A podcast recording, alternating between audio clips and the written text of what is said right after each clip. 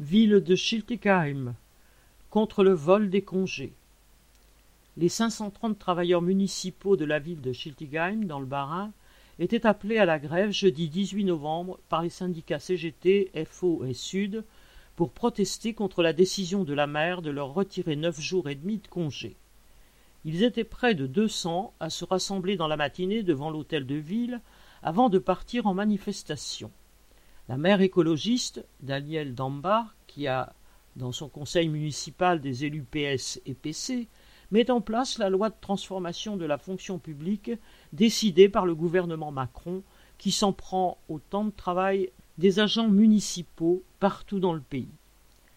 Pour les 70 heures supplémentaires qu'elle entend imposer aux agents de Schiltigheim, elle propose pour l'instant une compensation de seulement 230 € annuels nets, ce qui a passablement énervé les grévistes. Pour se justifier, la maire explique que cette réforme ne lui convient pas non plus, mais qu'elle est employeur et à ce titre tenue d'appliquer la loi. Le gouvernement décide d'une attaque, la majorité municipale écologiste, solidaire et citoyenne s'exécute, le partage des rôles se fait aux dépens des travailleurs municipaux.